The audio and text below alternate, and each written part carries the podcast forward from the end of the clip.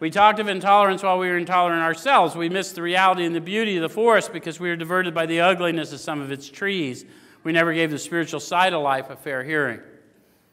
So, all we're trying to say is if you've been neglecting the Spirit because of the actions of some people you've encountered, then we would suggest to you that the Spirit is different than the actions of people.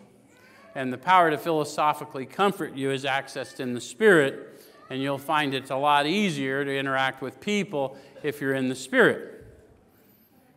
Does that make sense? Because it's, it's, it's biblically true. If you don't like people, you don't know God because God loves people. And, and we don't like human behavior, but we kind of do like people. Okay, sometimes.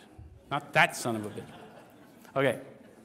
Okay, I'm going to I'm going to jump to the middle of the page. It says, On one proposition, however, these men and women are strikingly agreed.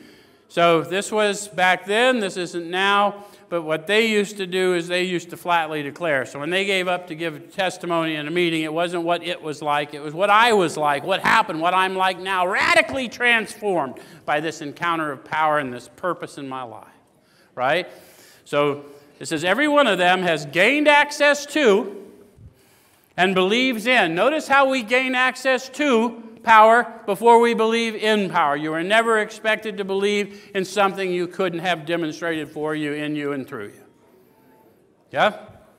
All right?